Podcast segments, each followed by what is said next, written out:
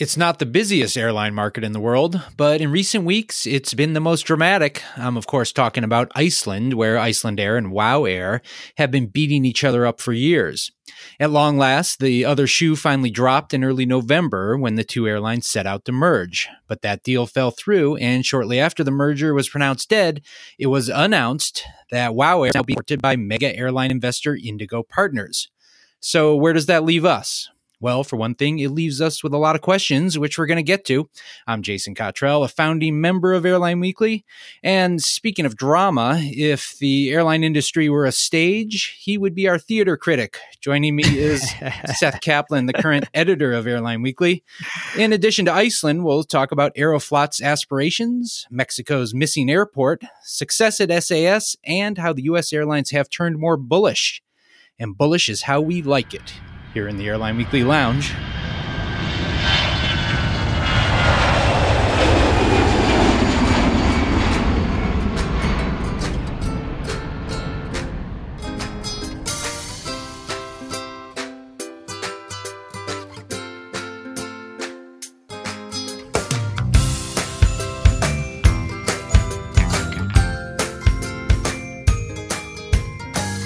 Thanks for joining us. We're beginning the show in Iceland in the wake of the now dead merger between Icelandair and WOW Air, and WOW Air's potential re- rescuer, Indigo Partners.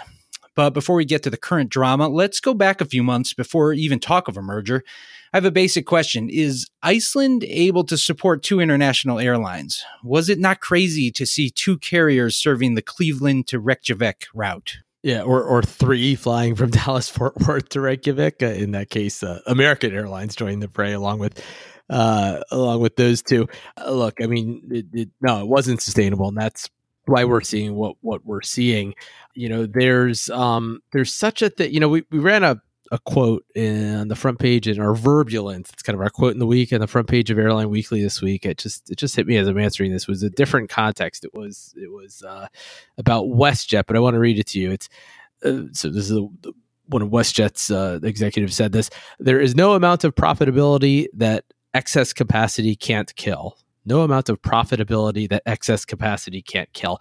And in Iceland, it's uh, it's a capacity story. Um, yeah, demand is up. Yeah, people have really discovered Iceland. I mean, part partly thanks to all the all the cheap flights there, but it, it just got out of hand with all the uh, capacity. So it's um, you know it's it's it's two airlines um, chasing the same market along with other airlines from from both sides of Iceland uh, who have gone in on it in some cases defensively. It's American obviously did in that case from uh, DFW to Reykjavik. And then just regardless of the number of players, I mean, it's just too many seats uh, in, in, in the market relative to uh, to the size of the market. Even with all of the sixth freedom, you know, the international to international connections. Of course, not everybody who's flying these airlines is, is even going to visit Iceland. A lot of them just found a cheap way to get between uh, Europe and North America, uh, or in some cases now between North America and India, you know, those sorts of things. But uh, that, WoW is doing in its case. Yeah, uh, it, it was it was just all too much, and the merger was supposed to solve uh, the problem, restore things back to where they were a few years ago, when um, Iceland Air was was a, a respectably profitable airline. So it was very soon after the merger was dropped that WoW announced that Indigo was interested. Do you think Icelandair thinks that WoW had Indigo as a backup offer during the merger negotiations? It's a good question. Uh, you know, clearly, there there are some things here in terms of the sequence that uh, that we that we don't know uh, at this point, right? Because that all did happen fairly quickly. The merger was off, and uh, and then it came Indigo. Gosh, I, I think it was about a day later, and so you know whether uh, you know WoW knew that and um, you, you know, I mean, essentially they, they had this this deal in principle, and then they had to finish the details. But um, even once you have uh, that, you know, that, that that letter of intent or that understanding, you know, if if things change in the world that sort of make a company maybe feel either more emboldened or less so to hold firm in terms of certain conditions. Yeah, you know, if they knew they had a backup plan, they might have been, they might have felt more brazen about not giving in even on just certain minor points than had they not thought uh, there was a backup. Although again, that's all just sort of speculation. The sequence was the merger was off, and then uh, you know, here here came uh, Indigo Partners, and and I would guess that under the terms of the the, the, the LOI, we don't know this that you know nobody else would have formally been able to do anything you know that would have persuaded WoW to to to go a different direction. Yeah, uh, look, there kind of had its hands tied. There was only so much it could do. I mentioned when I was answering the last question, it, it, it used to be a, a, a, perfectly profitable company. You know, it's not anymore, and um, it, things have gotten so bad that it too, you know, it has its own covenants with lenders and and and those sorts of things where it can't just do absolutely anything it wanted to. And if it was, you know, laying out money for this company, this other company whose finances were rapidly deteriorating, uh, you know, it had other people um to to answer to. Now, look, I mean, I it's hard to imagine any scenario where WoW stays in business and things are better for Icelandair than they would have been with a merger. Uh, you know, the merger, even though it would have, you know, there would have been some cost and complexity at first. Eh, you know, not having WoW as an independent competitor anymore uh, was was was a really big deal. Uh, you know, and and and right now there's just all sorts of uncertainty for Icelandair that persists. That wouldn't have been the case, uh, you know, had, had they been able to to uh, complete this this merger. Yeah, the, this this is where they are now. They're they're facing the uh the the very real possibility now that WoW is here in some form or fashion anyway. We'll have to see for for the long run. Indigo has a terrific record of invigorating ultra low cost carriers, but WoW is a low cost long haul carrier, which is a model we don't much believe in. Seth, I don't want to get you started, Indigo says it has a strategic vision for the airline. Clearly, Indigo knows what it's doing, but what's it doing? and, and, and, by the way, you know they haven't batted a thousand. Uh, you know, to use the the, uh, the U.S. The, the, baseball expression for you, know, they don't have a perfect record. Bill Franke, the head of Indigo Partners, in this case, not as, not the firm itself, but you know, invested in Pluna down in down in uh, in Uruguay some years ago. That didn't go well. You know, they, have they've, they've made mistakes. Um, uh, the, the Avianova, uh, Avianova rather in Russia, they you know, tried to back a Russian ultra low cost carrier. Uh, didn't go well at all. So they've made mistakes. You know, so in this case, part of the calculation, I'm sure, is that they're just not spending very much money. We don't know what they're paying, but we know uh, Icelandair wasn't going to be paying very much. Um, so uh, I'm sure part of the calculation here is not necessarily that they think this is a slam dunk. They're going to the sports analogy, right? Basketball in that case, um, but but that it's just a, a tolerable level of risk. Uh that said, to, to address what you said about low cost long haul, you know, it's interesting. Um, WoW is their their longish haul right? But they are different from some of the others in the sense that, first of all, they have just one wide body, you know, twin aisle aircraft right now, one A330 uh, that they s- seem to be struggling to figure out what to you know how to, how to, deploy it um, most productively. Uh, you know, trying now the main airports in Miami and San Francisco instead of uh, Fort Lauderdale and Oakland, and you know that sort of thing. But um, but anyway, you know the, the rest of the fleet, and then they do have another several uh, 330s, uh, actually Neos, new engine uh, 330s on order, but you know the rest of the fleet is narrow body um and yeah they're longish average stage lengths you know, this is not Norwegian flying Dreamliners um, all the way across the Atlantic. Uh, you know, this this is Iceland with its favorable geography, where you can do narrow body flying deeply into Europe and and um, and to a good number of cities uh, in in North America. So you know, part of the issue we've talked about it before, and it's the, you know it's possible to sort of conflate these different issues, and and yeah, in the end they are related, but know, we talk about the issues of low cost long haul flying, you know, part of it is the stage lengths. Yeah, no question. You know, when you look at a lot of the most profitable low cost carriers around the world, the average stage lengths are very short, a lot shorter than than WoW's average stage length. You know, on the other hand, it's it's it, yeah, the aircraft. Uh, I mean, there's there's that too, right? The long the long haul tends to imply uh, wide bodies, which which WoW doesn't have um, very many of and and very and you know, that's a whole other discussion. Sort of when you look at that list of the world's most profitable airlines, you know, most of them, I think we've talked about it before in the show, you know, there, there's surprisingly few wide body uh, oriented carriers on there. You know, they're all either low cost carriers or, you know, you'll get airlines that, that in, in, a few cases certainly are global airlines that have their shared wide bodies, but they don't tend to be those, for the most part, uh, air, airlines that are particularly oriented toward long haul flying or toward uh, uh, or toward toward wide body, you know, toward having wide bodies in their fleet. So, so a- anyway, it's just to say that um, it, it, this isn't a classic low cost long haul carrier. You know, this happens to be this I- this island that's positioned where it is, um, where you can do. The, you, know, you can serve these two continents with flying that's uh, that's not all that long, not so different from uh, an airline like uh, Copa in Panama, um, which flies deep into South America and you know deep into North America, all with well, basically all uh, 737s, no wide bodies anyway. You know, some years ago, by the way, we wrote a cover story in Airline Weekly where we called Icelandair the cold weather Copa. At the time, it was doing very well, obviously far less profitable now than it was then.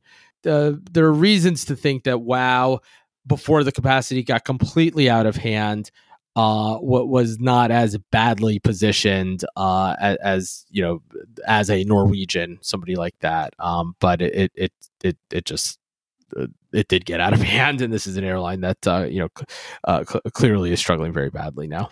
You touched on the fact that clearly Icelandair wants to see WOW out of the picture, but if Indigo does end up supporting WOW, what does that mean for Icelandair? Well, uh, uh, you know, it means things are going to remain difficult for for a while. Um, but at least it'll be facing uh, a very presumably rational competitor.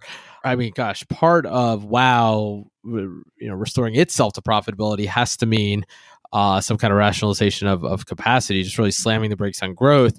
Uh, and that would be good for for for both of those airlines so you know who knows what else would happen in terms of just the way the network would look right? Now there's a ton of overlap between the two networks.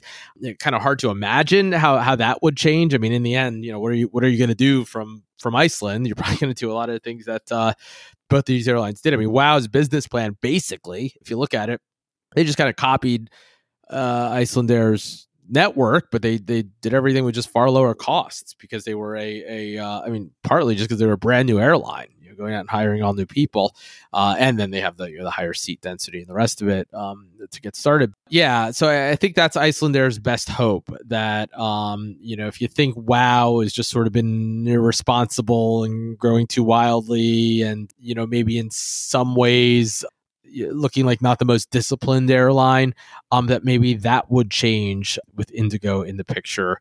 And that in the end, you know, we've heard airlines around the world say this in, in different contexts that they would rather face a, a um, you know, a, a rational uh, competitor, even if it means a shrewder competitor you know the current situation clearly hasn't hasn't worked for Iceland Icelandair. So, absent WoW Air just not being in the picture as an independent airline, which would have been the case through either a merger or had WoW just um, gone out of business, uh, yeah, um, Icelandair. But this at least gives it hope that it's going to be um, facing somebody who uh, who would would slow the growth to to to to uh, you know essentially shrink itself to profitability, or if not shrink, at least uh, just uh, just stop growing until uh, it, it, can justify that growth with profits. Moving from one cold place to another, let's go to Russia. I want to talk about Aeroflot and more specifically its aggressive growth plans.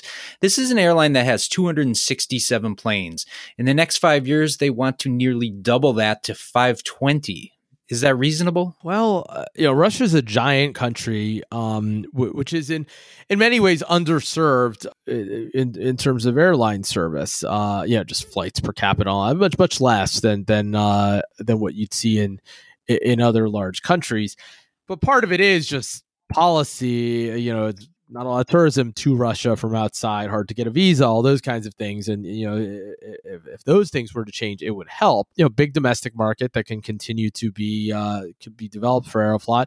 All kinds of further sixth freedom potential. You know, the geography we were just talking before about the Iceland there, uh, Iceland's favorable geography. I mean, that's kind of for for just this like this part of the world. Russia, uh, Moscow in particular, uh, where, where Aeroflot's biggest hub is at uh, Sheremetyevo Airport, ha- has really interesting global geography for all kinds of of, of connecting traffic flows. I, I flew several years ago from Miami to Ulaanbaatar Mongolia, right? You know, where there's not, you know, there there are only so many options, and Aeroflot's one of them, and and uh, you know there there there are lots of others uh, uh, like that out there.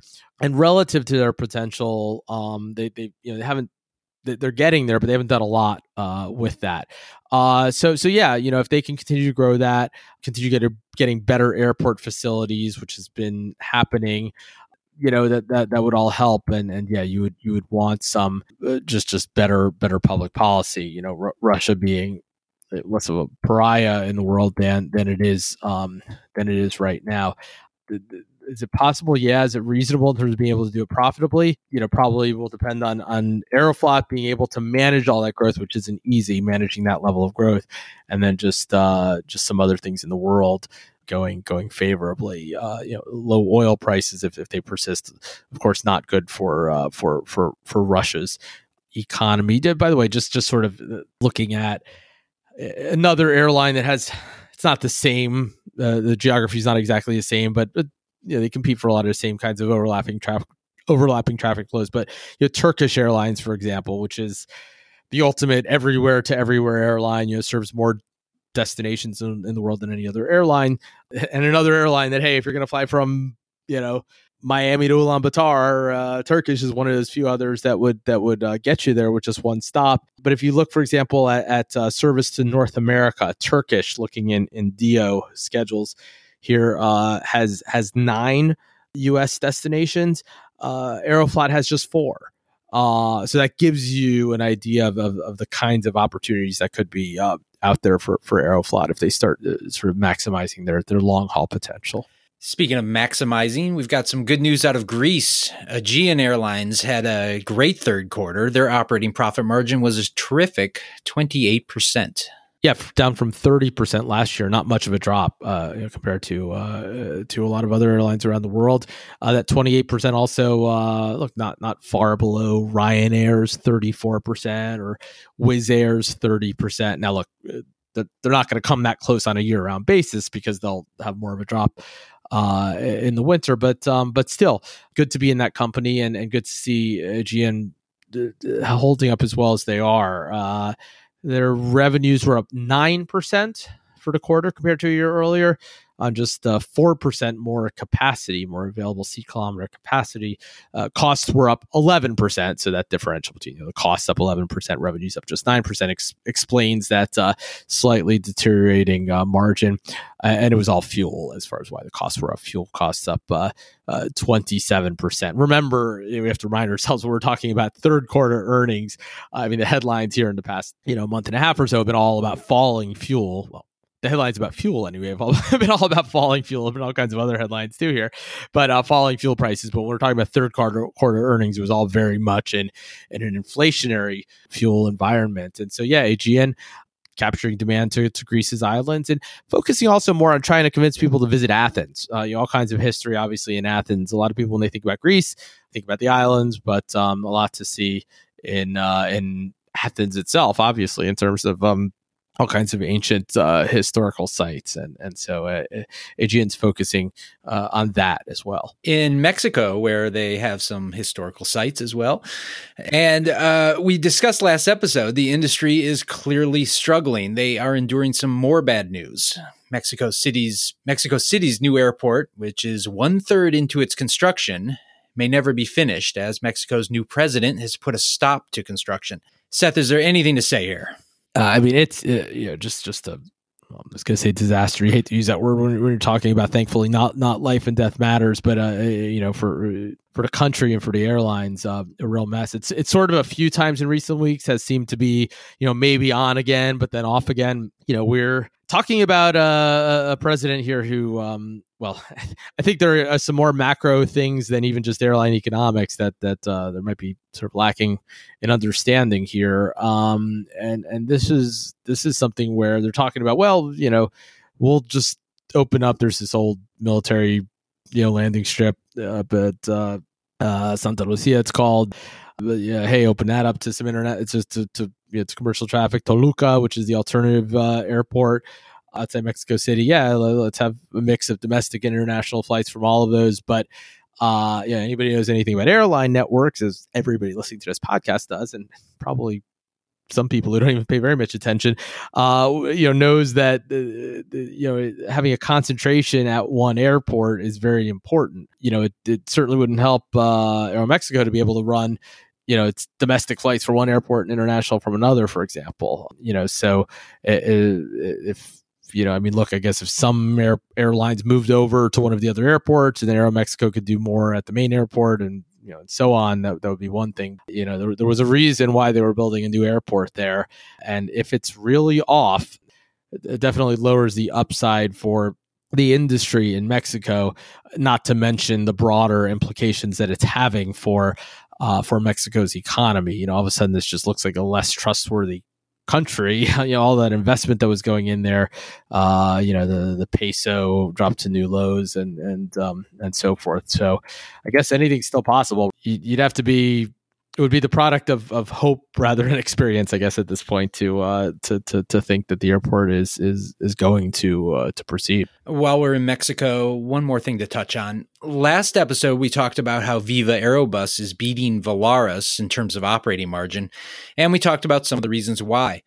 But an astute listener emailed us to point out there might be another reason aside from the airline operations themselves. A key point here is Viva is a, is a privately held airline. So when you look at their their financials, you don't have as much information as you have when looking at Volaris or Aeromexico or you know all the other publicly traded airlines around the world.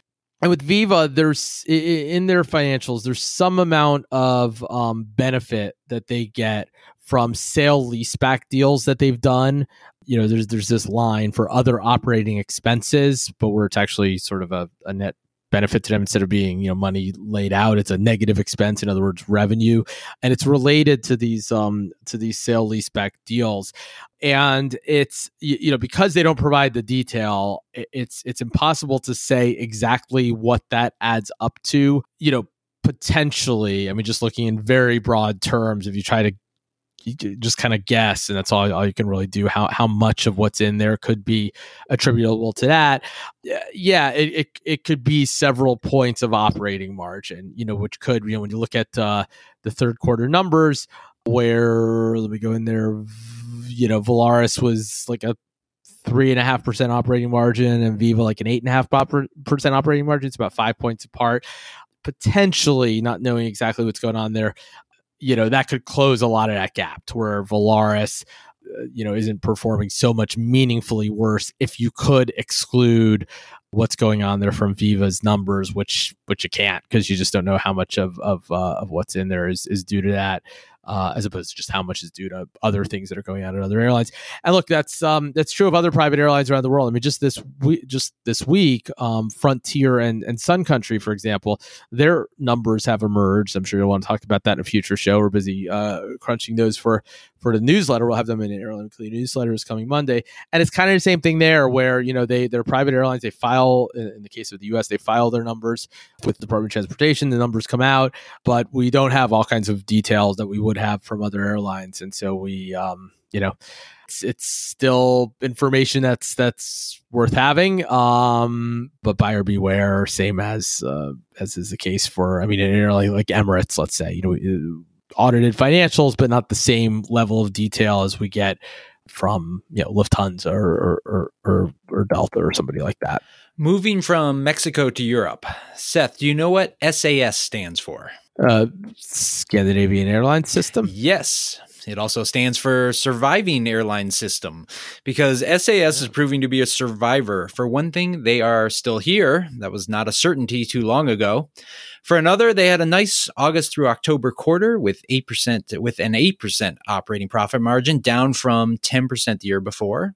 That's not bad in the faces in the face of some real challenges. Yeah, fuel foremost among those challenges, as for for many other airlines uh, around the world. Um, 38% rise in uh, fuel outlays, uh, driving costs up 12% overall. Uh, revenues up 9%. Uh, so, you know, that differential there explains that that uh, that decline as you said from from 10% down to 8% uh, for the August through October quarter that that sort of weird calendar uh, quarter that they have.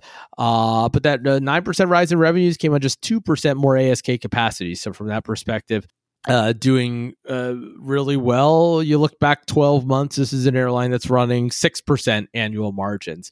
So, you know, real, really impressive for, for uh, just sort of this mid sized European airline. It's bigger than many, but certainly a lot smaller than the than the big three airline groups. And, and one that, yeah, I mean, it was it was no foregone conclusion that they were going to survive. You, you, know, back uh, early this decade, they were. Uh, it was. I mean, I, I remember it was. You know, there was this night where where they were down to you know just just hours left potentially to get the deals that they ended up getting from from uh, uh, from their unions.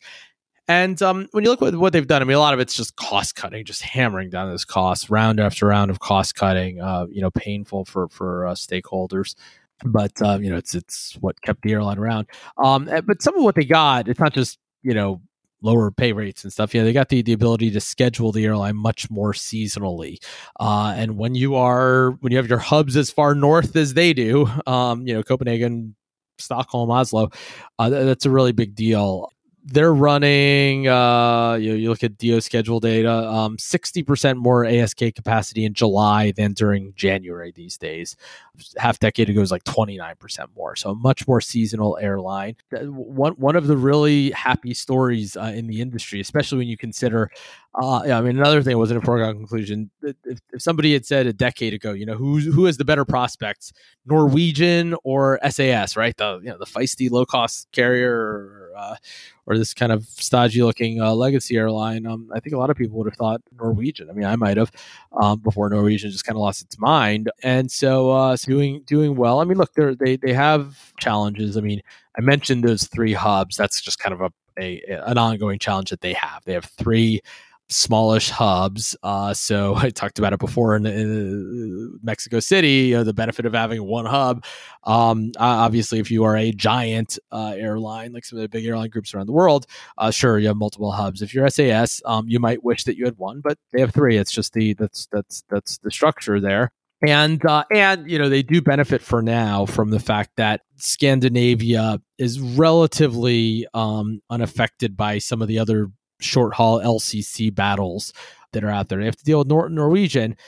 You know, Ryanair is not really there, so that's kind of an ever-present threat, and that matters a lot for their earnings when when sort of industry capacity in their neighborhood is subdued. They do well when other airlines start growing.